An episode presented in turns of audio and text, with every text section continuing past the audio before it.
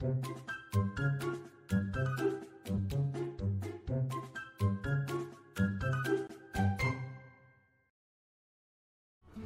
大家好，欢迎收听《给个说法》，我是德意法律事务所的林小编。今天我们想要来跟大家聊的话题是：抽卡连保底都没有，是我太飞还是转蛋机制出问题？那在我们开始之前呢，先让我来介绍今天的来宾武律师。大家好，我是武律师。是，那吴律师先恭喜你正式成为律师啊！在给个说法之前的节目，我们曾经邀请过你来讨论关于实习成为律师的的路程上，经过考试，经过实习。那今天在你成为正式律师之后，我们今天想要来跟你探讨的是比较偏向游戏娱乐方面的问题啦。对，不知道吴律师平常有没有玩过游戏？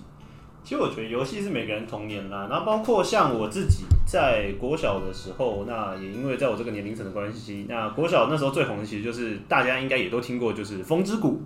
那《风之谷》这个游戏其实当初应该也是风靡在各大学校之间，那相信很多可能各位听众朋友们，那或者是年龄层跟我们相近的朋友，那应该也多少都有涉猎过这款游戏。没错没错。那谈游戏的时候，其实现在首先我觉得游戏的类型从以前的 PC 啊、家机啊等等，现在慢慢转变成手机游戏比较多啦，因为可能也是方便性，然后大家现在手机都智慧型手机，这样比较方便携带。啊，所以而且我是发现现在的手机游戏其实嘛，大多上大多都有转蛋机制，也就是卡池。有像我们最近有几位律师可能也有在跟我聊说，我们玩的一些共同的手机游戏，它刚好又要改版，改版以后可能又会伴随新的卡池什么的，我们就会有说啊，要几抽才会抽到，所以可能有一些听众可能是没有玩过游戏，这边大概跟你说一下，我们玩游戏就是有一个卡池啊，有出角色啊，那可能你可以平常是游戏内活动什么慢慢累积，或是使用金钱的力量去氪金，对。那卡池这件事情，我不确定武律师知不知道啦。就卡池，我们好像也有一个术语吗？游戏业界的术语就是，究竟是欧洲人还是非洲人，就看你抽的好不好。没错，因为这个其实就我相信各款游戏应该都有这个功能啦。那包括像是你想要拿到比较好的装备啦，或者是你想拿到限定版的皮肤，也就是我们平常说的 skin。对，那这些东西很多它都是游戏内会限制说，并非是游戏货币本身可以买到的，很多时候是你需要。储值包括像《风之谷》里面是我们所熟知的是 Gash 点数，那它都有这些比较厉害的装备或是特色性装备，也是我们称为点装的东西。那它就会需要去借由转蛋机，也就是抽奖功能，我们才有办法从几率上面去得到它。那也因为这个特性，所以这些东西在游戏里面会变得非常的昂贵。哦，哎，那在我们深入聊之前呢，可以方便问一下吴律师，你自己有玩过什么游戏是要抽卡或是转蛋的吗？转蛋最有名的应该像龙族拼图啦、神魔啊，这些都一定是啦。那像风之谷里面本身就有一个功能叫转蛋机，那它也是有的。所以你也玩过，曾经有花过多少钱吗？这个就是一个童年的痛了啦，因为包括我相信很多人应该都像我一样，曾经想投入，但可惜运气不是这么好。嗯，我先说我自己，小编在这边分享自己的经验好了，因为我们早上帮吴律师开个口。我自己是有花过大概两万块，是整个游戏啦，我玩了大概半年到一年左右，我只大概花了两万块。这好像好像还好，因为所谓氪金的话，大家可能多多少少，如果你不是游戏玩家的话，我们这边也可以跟你稍微小小的讲一下，氪金通常你会听到他们有个术语叫做一单，一单也就是说你可以抽到有点像是。每一个游戏多多少少都会有一个小保底，就说哦，我大概花了多少钱，累积了多少抽，我有几率拿到这个限定时的角色，就是这个卡池限定装备、限定角色。那那个通常大家的术语单位就是一单，一单大概台币三千块。对，所以我大概花了，对，累积下来这个游戏到它台版关掉之前，我总共花了两万块，好像还好，嗯。我觉得这样算起来是还好啦，因为毕竟有时候它会牵扯到你想要抽的那个东西，它本身对你而言的价值。那像刚刚林小编所说的保底，其实很多时候它就直接设定成可能像你抽五十抽，那你如果都没有抽到任何一个几率性的，可能像是我们说的神卡这种东西的时候，那可能它就会保底送你一次。也就是说，这一次你在保底的时候，你抽一定会是可能我们的金色卡池这样子。不一定会是限定角，对，不一定限定角差，不多但至少都是同个等级的卡片。嗯嗯嗯嗯，对，那这就是我们的转蛋。那也因为转蛋的特性啦，它其实像我们平常跟我们直接买到商品，它这个特性很不一样。因为毕竟你不知道你买不买得到，所以它既然是几率性投入的话，那它就会有很多相关的问题在里面，包括我们要怎么去买，怎么去定那个几率。那又因为游戏本身它会是在可能像包括城市码上面去做设定，那它当然就有很高的技术层面的问题。嗯嗯，所以这也是像我们现在所说，我们科技跟法律之间去跟社会接轨的问题。是，哎，那像这样的转蛋机制，会不会像那种赌博的那种什么老虎机？有这方面，其实就一直有人在诟病说，那转蛋的这个游戏转蛋的功能，是不是某种层面上其实跟赌博是相类似的？那这个就会牵扯到一个很大的点，是说转蛋法这个东西，其实它的初衷在在于说，它希望几率是透明的。也就是说，当你今天我们决定说我要不要抽的时候，我是明白知道我有多高的几率可以抽到它。嗯也就是说，可能游戏上要直接表明说，那可能卡片分五个等级，那你可能一开始抽，可能第一等它可能是七十趴，嗯，那抽第二等可能是可能是十五 percent，那一个一个等级你分别有多少的几率可以抽到它，它是必须要公开透明的，否则如果都不公开透明的话，其实那你去消费这个商品就跟赌博没有两样。嗯，可是这我觉得有一个问题，我会想要提出来。如果单纯游戏是台湾自己产的，然后在台湾自己去用法律去限制它，可能还好。但问题是我们现在很多游戏，尤其都是国际类游戏，反而会有出现就是各国代理。比如说我们这节游戏，我们可能也有代理商去到日本，然后所以日本有日版、台版，然后什么国际版等等的，这会不会有什么冲突啊？这其实是也，这个其实是一个法规上的问题啦，因为毕竟以目前国际化的角度来看，包括像游戏大很大的消费国，包括中国、美国、日本、台湾，嗯，那我们分别是是呃世界上手游销售量，不管是储值又或者下载或是游玩的，可能都是名列前茅。那几个游戏大厂很有名的，像像韩国的 Nexon，那或者又像是我们台湾的也有些很有名的呃游戏公司，那最常出现就是刚刚林小编所说，今天假设我们的法规规定的太严格，嗯，因为其实讲白一点，世界上的转蛋法，呃，最先起步的其实是国外的，像欧美国家，嗯，或像日本及韩国，他们其实是领头羊。那假设今天我们的规定规定的比他们都要严格，那以游戏厂商来讲，毕竟在商言商，那这边的法规这么严，我就选择不在台湾落地了，而是由境外的直接做代理，那就会有我们的法规是不是规定不到它，反而弄巧成拙的问题。哦，的确会有这种担忧啦。而且另外一部分就是，可能人家会觉得说，那我在台湾，我就是赚不到这一块。没错，哇那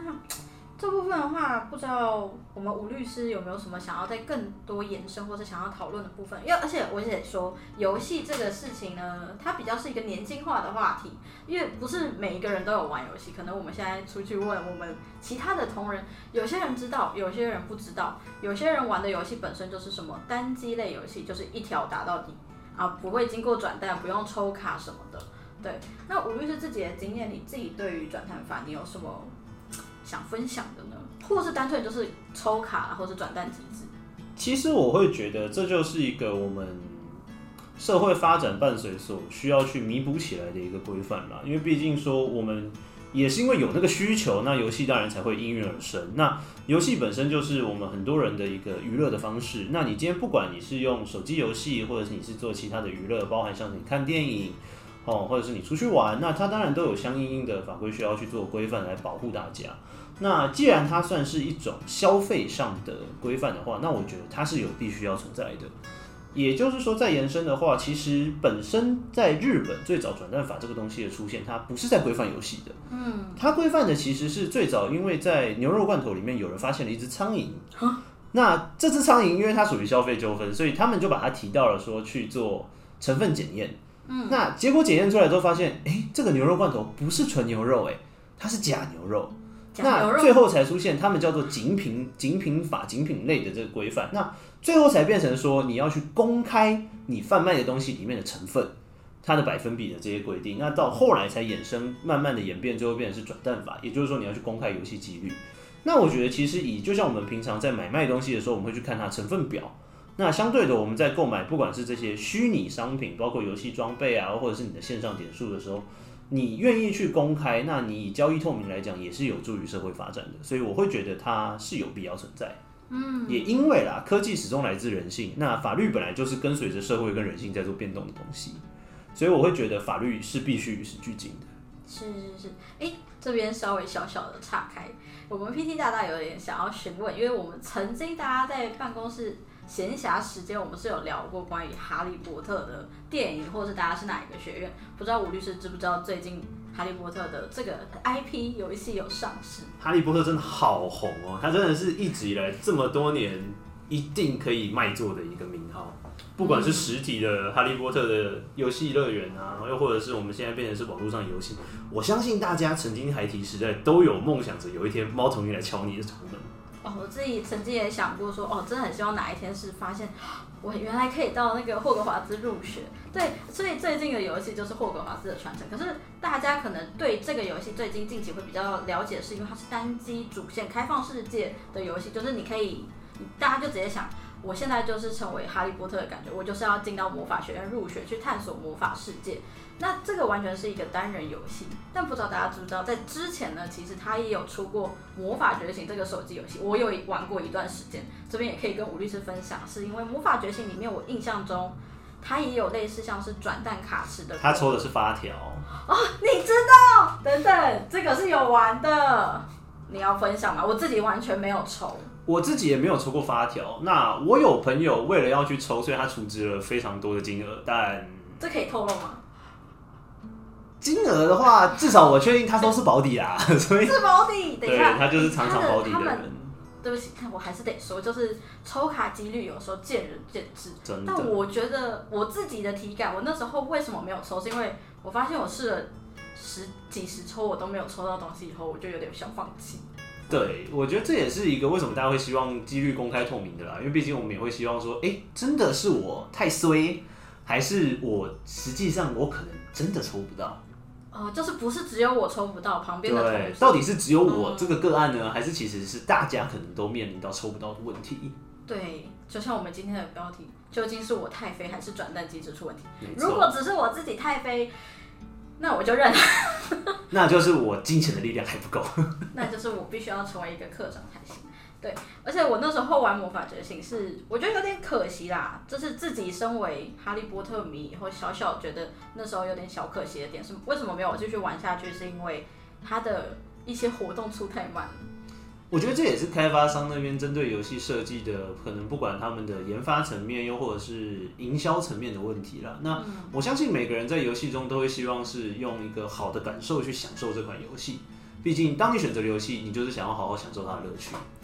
没有错。哎，为什么小编会聊到这一点？现虽然是小小跟我们听众说啦，其实游戏这件事情对很多人来说都是一种。为什么它会那么吸引我们？它是一个放松，是让我们娱乐，或是满足我们幻想。比如说，我曾经看过小说，看过动画，看过它的电影。就当它现在成为游戏以后，我会觉得我可以成为这个故事里面的主角的时候，它就有吸引我去玩的这个魔力。那如果它来自它会让我想要花钱，对不起，会想要让我花钱氪金的原因，当然就是因为啊，我会想要，因为我已经成为这个游戏世界的主角，我可能想要获得更多、更强、更好的、更好的去享受这个游戏。没有错，所以这算是一个会吸引无数玩家继续氪金、氪继续花钱、继续消费的一个原因。很多人就会说啊，你抽不到就不要再花钱了。就是这个转蛋法，啊这些转蛋机制啊，我们到底去探讨它有什么意义？当然是希望这个消费跟游戏跟大家的享受可以达成一个平衡，一个公平性啦。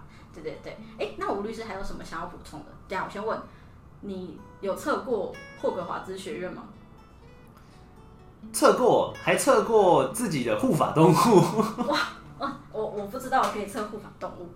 对啊。有，我本身是史莱哲林学院的学生，而且不管怎么测都一样。看来我是非常根深蒂固的史莱哲林。没错，大家可能觉得这一集都非常哈利波特，不好意思，因为某部分来说，这就是为什么我们想要聊这个话题，因为我们就是半个游戏迷啦。对，有的时候你是为了满足自己的幻想，所以你去玩这款游戏。那相信听众朋友，不管您是大人、小朋友，或是目前还在学的学生，那也希望大家在享受游戏之余，消费可能也要稍微注意一下，对对对。因为毕竟你今天如果遇上了可能